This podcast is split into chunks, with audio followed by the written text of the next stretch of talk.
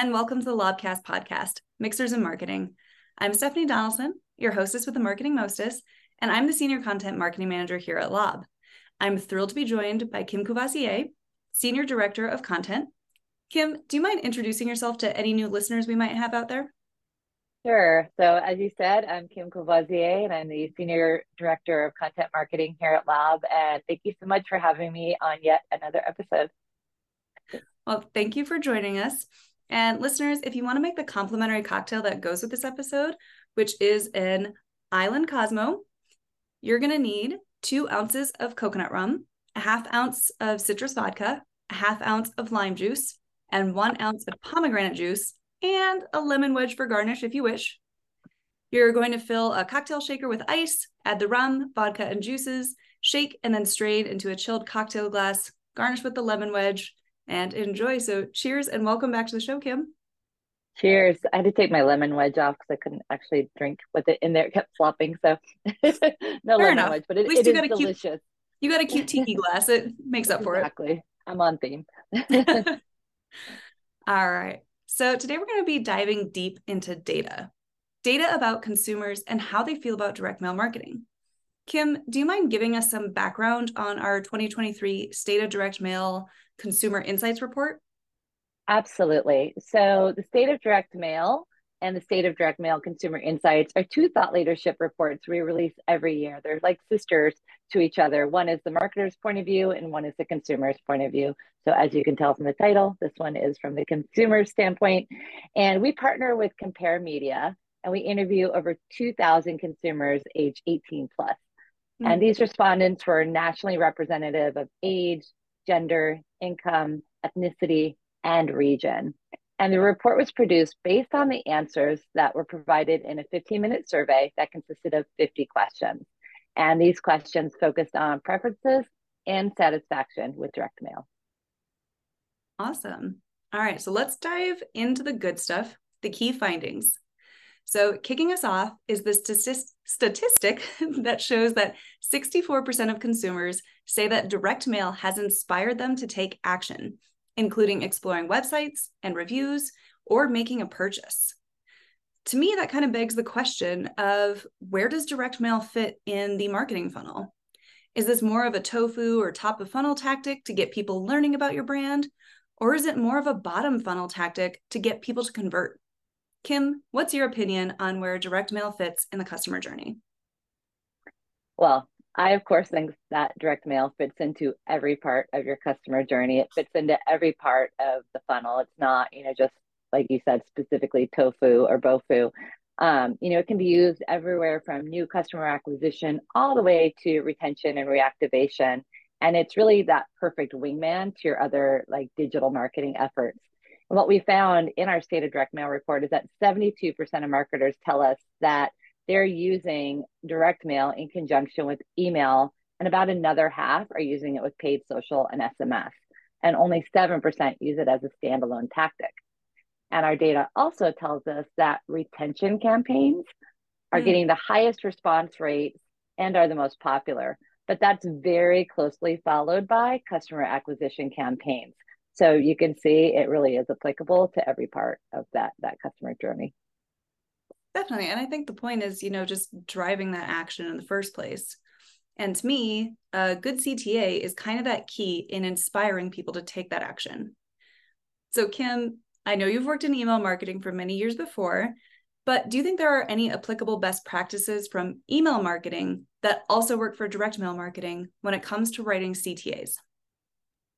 Absolutely. I love a good call to action. And you know, your call to action is basically like tell your end user what do you want them to do you know that's why it's called a call to action what action do you want them to take and make it really simple and you know after spending a decade in email marketing and you know now jumping ship and coming over to direct mail for the last two years what's really interesting to me is in my career with email marketing and you know this as well right is we tried to keep people very singularly focused on a single call to action don't distract mm-hmm. them get them lead them down a path you know click that button whether it's you know buy now or sign up whatever that is you know one very clear path and the difference that i see is that in direct mail pieces we see multiple calls to action hmm. right so there could be many different ways you go um, down a path to take action and it's about like giving them options.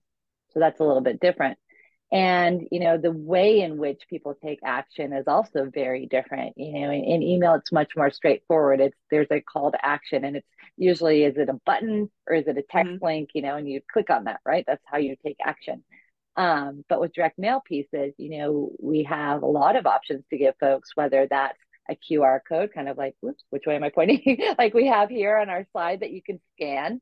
You know there could be a, a url or what we call a PURL a personalized url um, there could be a phone number that you you know pick up and, and call. And what's nice about those multiple ways that we're giving folks to take action is that as the marketers or the direct mail practitioners that also gives us a way to track it and know and attribute you know what our campaign actually did. And you know i don't know if it's like me i have a plethora of samples of direct mail pieces you know on my desk at any given time it's hard to do the background but there's QR codes on every one of these, and, and we'll talk more about that as we go along. So cool. You know, another interesting stat that we found that I think is really interesting shows that offers are key to get recipients to open and read direct mail. In fact, 65% say an offer or promotion caught their attention. So, getting their attention can take some finagling with the messaging you know, Kim, what kind of A B tests would you run on offers to improve conversions, knowing that they're already working in keeping consumers engaged with a direct mail campaign? Yeah, I love all the stats in this report because they make everything real. You know, we're always kind of guessing what works, but offers clearly work. And you and I have talked a lot about offers in a lot of our other podcasts that we've done. And also, just to tag into this stat, there's a shareability that's mm. often not talked about in direct mail. And what we found in the report was over 50% of people actually share direct mail pieces that contain offers. So there's a really nice virality that comes along with it too. So thinking about in your offers, even testing things like one for you, one for a friend, right? There's a specific offer code for you, Stephanie, and then you give it to me, and there's one that I can take and use. Um, mm-hmm. So that would really extend the reach and also um, the redemption or response rate of your pieces too. So, um, you know, there's a concept in retail like friends and family discounts and things like that that could be extended. But as far as testing offers, you know, one of the a really easy thing you can test is your offer copy. Hmm. And you know, you and I as content marketers, you know, spend a lot of time crafting the words and the copy that goes into things. Um, but if maybe you're not um, so strong on the writing side of the house. You know, you do have in-house copywriters perhaps, but you can also leverage AI to spin up a bunch of variations on copy or on headlines or on even CTA copy, and then do a multivariate test or do an A/B test and, and see what's working. I love the I use ABT all the time. Always be testing. You know, there's always something we can be learning from and then iterating as we go. Another point I would add is that images are really important. And there's mm. some great stats in the report around the effectiveness of images and what images folks are responding to. And what we found is consumers really like an image of something they've already purchased mm. on the direct mail piece, kind of as a reminder, like, oh, hey Stephanie, we see you bought those, you know, white platform Chuck Taylors. You know, you might know want to know that we now got them in hot pink because the Barbie movie is coming out. You know, something like that. I don't even know if that applies to you, but there you go. uh, and also images of like local events.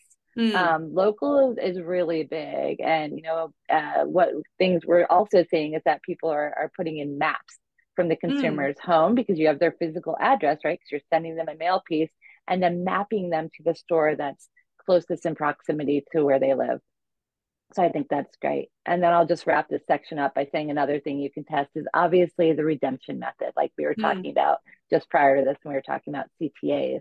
You know, testing having multiple ways to redeem, like the QR code or the phone number or the PURL, or just a singular way um, yeah. to, to redeem that. So those are all, I mean, again, we could sit here and talk about testing all day, but that that'll get everybody started. Well, I think, you know, we do the best direct mail campaigns collection where we feature different campaigns that we think are really fantastic examples of brands doing direct mail marketing right.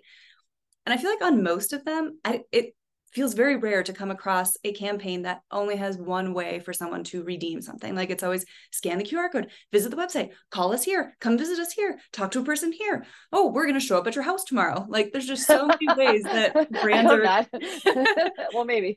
That brands are using for people to choose the path that is best for them. Because i think we've even talked about it on the podcast before. Like i'm much more likely to scan a qr code or visit the website. I'm not picking up the phone. I'm not going to call someone but I will go to your website. But my mom would be the exact opposite. She would rather pick up the phone and call and talk to someone than call me and be like, how do I scan a QR code again? no, I'm glad you brought that up though, because there are a lot of um, stats in the report as well around those age demographics mm. and the actions that they take after they get a mail piece.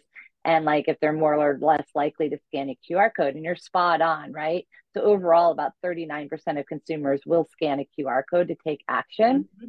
And the interesting thing is like over 40% of marketers are using them on direct mail pieces, but that number actually jumps up from the 39. It jumps up about 10 percentage points, I believe, um, for those in the 18 to 34 year old age bucket. So it's like the younger demographic is much more used to them. And to be honest, like four years ago, were any of us scanning QR codes? Probably not, but they came back kind yep. of back from the dead during the pandemic because if you went to a restaurant or something like that, they all had them to scan. And so they've become much more prevalent again. So, yeah. And I think that's, you know, technology catching up too. Because I remember when QR codes first came out, you had to have an app specifically to read them. So now that it's built directly into your camera, it's so much easier. And so right. leveraging the technology as it grows with you. I totally forgot about having to have the app. That's very funny. I mean, that was probably like what, 2012 or something. Anyway, I'm dating myself, but all right. So I'm going to drop a word that I know you absolutely love phygital. We are in the phygital age. The 2023 State of Direct Mail Consumer Insights Report shows that nearly six in 10 people visit a brand website after receiving direct mail. Kim, do you have any best practices or tips marketers can implement to make sure that they track those website visits appropriately and attribute the results to that direct mail campaign? I mean, absolutely. And thank you for dropping phygital. Would it be a uh, podcast episode if we didn't say it? I think we should drink every time we say phygital. That would be fun. um, and obviously, like data attribution, all near and dear to all of our hearts as marketers, because we want to get credit for all the hard work we put into these campaigns, right? And so my marketing operations person is back here in my on my head right now saying UTM parameters, UTM parameters right? And, and that's a rigor that we absolutely employ here at Lob and every campaign we create. So I think UTM mm-hmm. parameters are probably the easiest, low friction, simplest yeah. way, right? To ensure that you're tagging everything and, and making sure that you can attribute it. And then again, like I kind of sound like a broken record, but like QR codes and you know custom URLs or, our PURLs and and offer codes, right? All of these things make it super easy to be able to track and attribute and and see what kind of campaign um, ROI you're getting, what kind of response rate, all of that. So, yep, it's easier than it was ever before. Well, and especially with again technology growing with us, it's so much easier now for like our CRMs to generate like coupon codes that are specific to each customer. Because I know even when I, you know, enter my email to unlock an extra 15% savings and they're going to send me a coupon code I know that is very specific to me, but it's so easy to just copy and paste it. And it's not that much more difficult to get that on a piece of direct mail either and type in my 6JHY, like whatever the code ends up being. Yeah. And that way, the marketer on the back end, oh, okay, this direct mail worked for this person. Maybe we lessen her emails and we continue to send direct mail because we know that has inspired her to take action before. Yeah, 100%. And we actually offer the ability to generate a QR code and drop it right in when you're creating your mail piece within Lob. So that makes it, again, really easy. You don't have to go out and kind of figure out how to do a QR code. So, yeah. All right. So let's move on and talk about personalization for a few minutes. Personalization continues to be a key element for marketing success, especially in direct mail. 68% of consumers are more likely to engage with a message or communication from brands that are personalized to them. Kim, what kind of personalization variables come to mind for you when working on marketing campaigns? I love this question again. Um, I mean, every time I go to my mailbox and I get a mail piece and it just says resident, I like kind of just like you know, like why 2023? Why is this happening? And and we've also come a long way since the like dear first name mail merge, right? Like that's yep. table stakes these days, especially when consumers are like waving their hands in the air, being like, I expect things to be personalized. And also, by the way, I'm gonna have a much better chance of responding if it is personalized and not just because you said dear Kim. Um, I expect that. Um, but we can use so much of the information that we have from other sources to personalize our campaigns, whether that be an integration with your marketing automation platform or your CDP. Um, you know, you can bring that data in and be able to say, okay, their past purchase history, right? Like I know they're due for a refill on that liter size shampoo they bought. Or you know you can look at their browsing history. When was the last time they logged in? You know i haven't seen you log in in the last six months. Time to come back.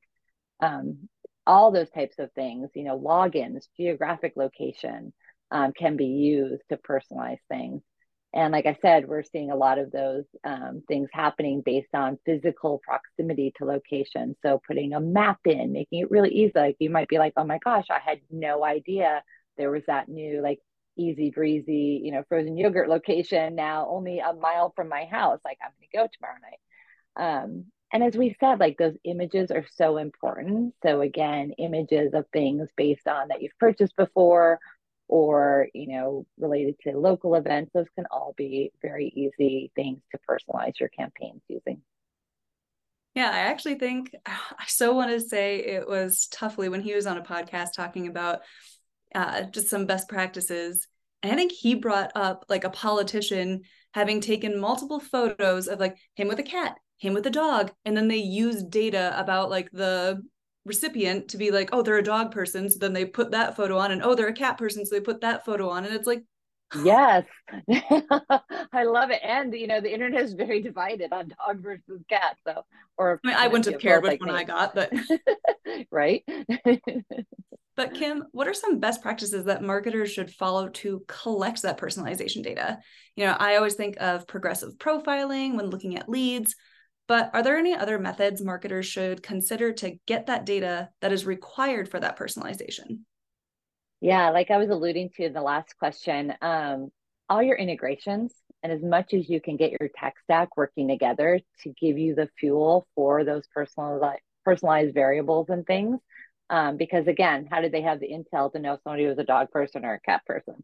Um, so bringing all those systems together to work symbiotically can really be beneficial. And then, so that's great if you have the data, even if it's siloed, and you know you have to do a little workaround to get it together. But what happens if you have part of the data and are missing a really crucial element? as an example, I was in email marketing, as I said, for 10 years. And so you can probably venture to guess I had a very robust email list of customers to send to.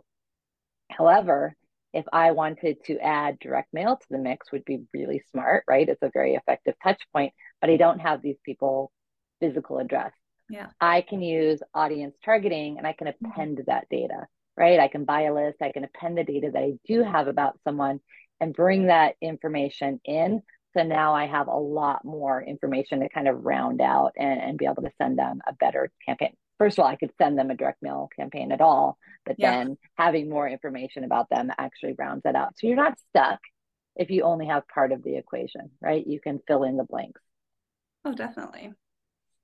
All right. So finally, let's talk about something that we know really well around here at Lob sustainability. We know the impact of working in a paper based industry. And we've taken the steps to reduce our environmental impact by sending 100% carbon neutral mail. And it seems we're not the only ones that are prioritizing sustainability. Our report shows that 54% of consumers agree they are more likely to purchase from a brand that prioritizes sustainability.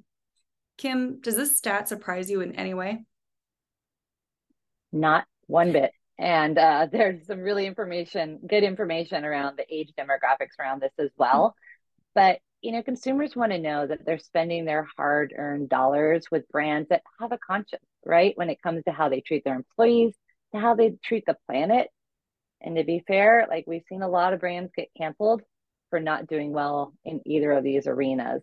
So mm-hmm. it makes sense that we want to make sure that when we are like doing good by both our you know our teams and by the planet and those things we want to share that and we want consumers to feel good about doing business with these our brands mm. um, and you can look for things on your direct mail pieces that would indicate sustainable practices are being used um, i can try to hold this up it might not show with my background Ooh, it in front of you. over myself you. there's a little indicia right there and it's a little marker right and this tells us that lob is using sustainability and all of our mail pieces, as you said, are carbon neutral um, all the way through from, you know, being um, the way it's produced all the way to the fact of when it ultimately gets disposed. And it's minimizing that environmental impact because it's responsibly sourced and using recycled paper. And, you know, all the paper stock is post-consumer waste, pulp fiber, and, you know, allows us to reduce that carbon footprint, save water, power, and reduce the waste, as I said. And the great thing is, you know, our customers can see their sustainable impacts right within their Lob dashboard. And it shows them things like the number of trees that were planted because we plant a tree for every, you know, mail piece sent, right? The CO2 offset and the carbon footprint per mail piece. So that's a really great way to also communicate that out. If you wanted to share that with your end customers, you know, you could put a sustainability slice on your website, mm-hmm. et cetera, to really make that front and forward. Um, so I love that because I think anyone who's in this industry knows that we are using a natural resource and we have a great responsibility that comes along with that. No, definitely. Very Spider Man of you. oh my gosh. All right. So I think my next question kind of ties together sustainability and personalization, but tapping into consumers' preferences, because that's kind of what we're talking about, but doing it via a preference center. How can marketers use those insights to be more sustainable with their marketing campaigns while knowing that we all still have really big ROI goals to achieve? Yeah, again, um, we have talked about this on other podcasts. So if people want to hear all about our love of preference centers, please go back and and and look at some of our listen to our old episodes. But um, you know, preference centers help subscribers to have that best experience. And a really interesting use case for direct mail that people might not have thought of before is around using it as part of the unsubscribe like workflow mm-hmm. or the unsubscribe process. So when you do have an email subscriber and they are enough, too much, because again, we know people are being just inundated with digital, right? And that's why we hear so much about direct mail being such an effective piece because it's mm-hmm. tangible, mm-hmm. it's physical, it doesn't arrive at you all day every day. It's it's less common. You know you go down there's this physical act of walking to your mailbox getting that that mail piece right? And uh you know carrying it back inside and taking credit for it and and taking you know reading it taking action on it. So going back to the unsubscribe process a really interesting use case is as part of that workflow when they go to your preference center offering the option to unsubscribe from the digital touch point of email, but subscribing and opting into receiving direct mail.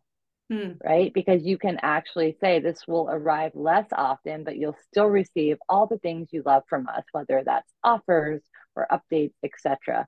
And it again then allows you not to lose that ability to communicate with that subscriber. It just gives you the ability to subscribe with them in a way that feels less overwhelming, perhaps, for them we have an amazing case study um, around a company called ThredUp. Hmm. And they use direct mail as part of their unsubscribe process. And what's really interesting to me is that when they did um, a test around this and sent out postcards to subscribers and unsubscribers, and you can read all about the details of it in the case study, but the unsubscriber group had the highest response rate. And that's a pretty unexpected thing. Um, so there's a lot of very interesting use cases for direct mail that that folks sure. can explore. Yeah, no, and I love your point kind of about, you know, we're inundated with digital messages. I mean, this isn't Harry Potter where letters are flying at us all the time and trying to get our attention. You're right. You do have to make that conscious effort to go to your mailbox, get your mail. You flip through it because you're like, ooh, better not have a letter from the government or something in here. And then you see, oh, that coupon code for I can get my free coffee tomorrow, or oh, 20% off if I go check out that bar down the street. You have that opportunity to catch their attention in a different way. Whereas instead of just oh, going through my inbox and clearing it out. For sure. For sure. I like the Harry Potter analogy though. Can you imagine all your direct mail pieces flying through the air? I mean, I hear we're gonna have flying cars soon. In San Francisco, we have cars that are driverless that are driving around. It's really freaky, but as someone who used to work in self-drive or yeah, driverless cars and that kind of technology, we're not there yet. Trust me. they've still got many years to go. Next time you come to San Francisco, we'll go for a ride in one. You, will tell me what you think. I will. Terrifying. All right. But back on the topic of sustainability, Kim, is there anything else that marketers should consider in terms of sustainability when creating their marketing campaigns? Yeah, absolutely. And one we haven't touched on, right, is this ability for marketers to send less mail. So, not having a reliance on mass you know, generic mailings, but being much more targeted. Because when you send fewer mail pieces that are more targeted, you can get a higher response rate hmm. and reduce wastage.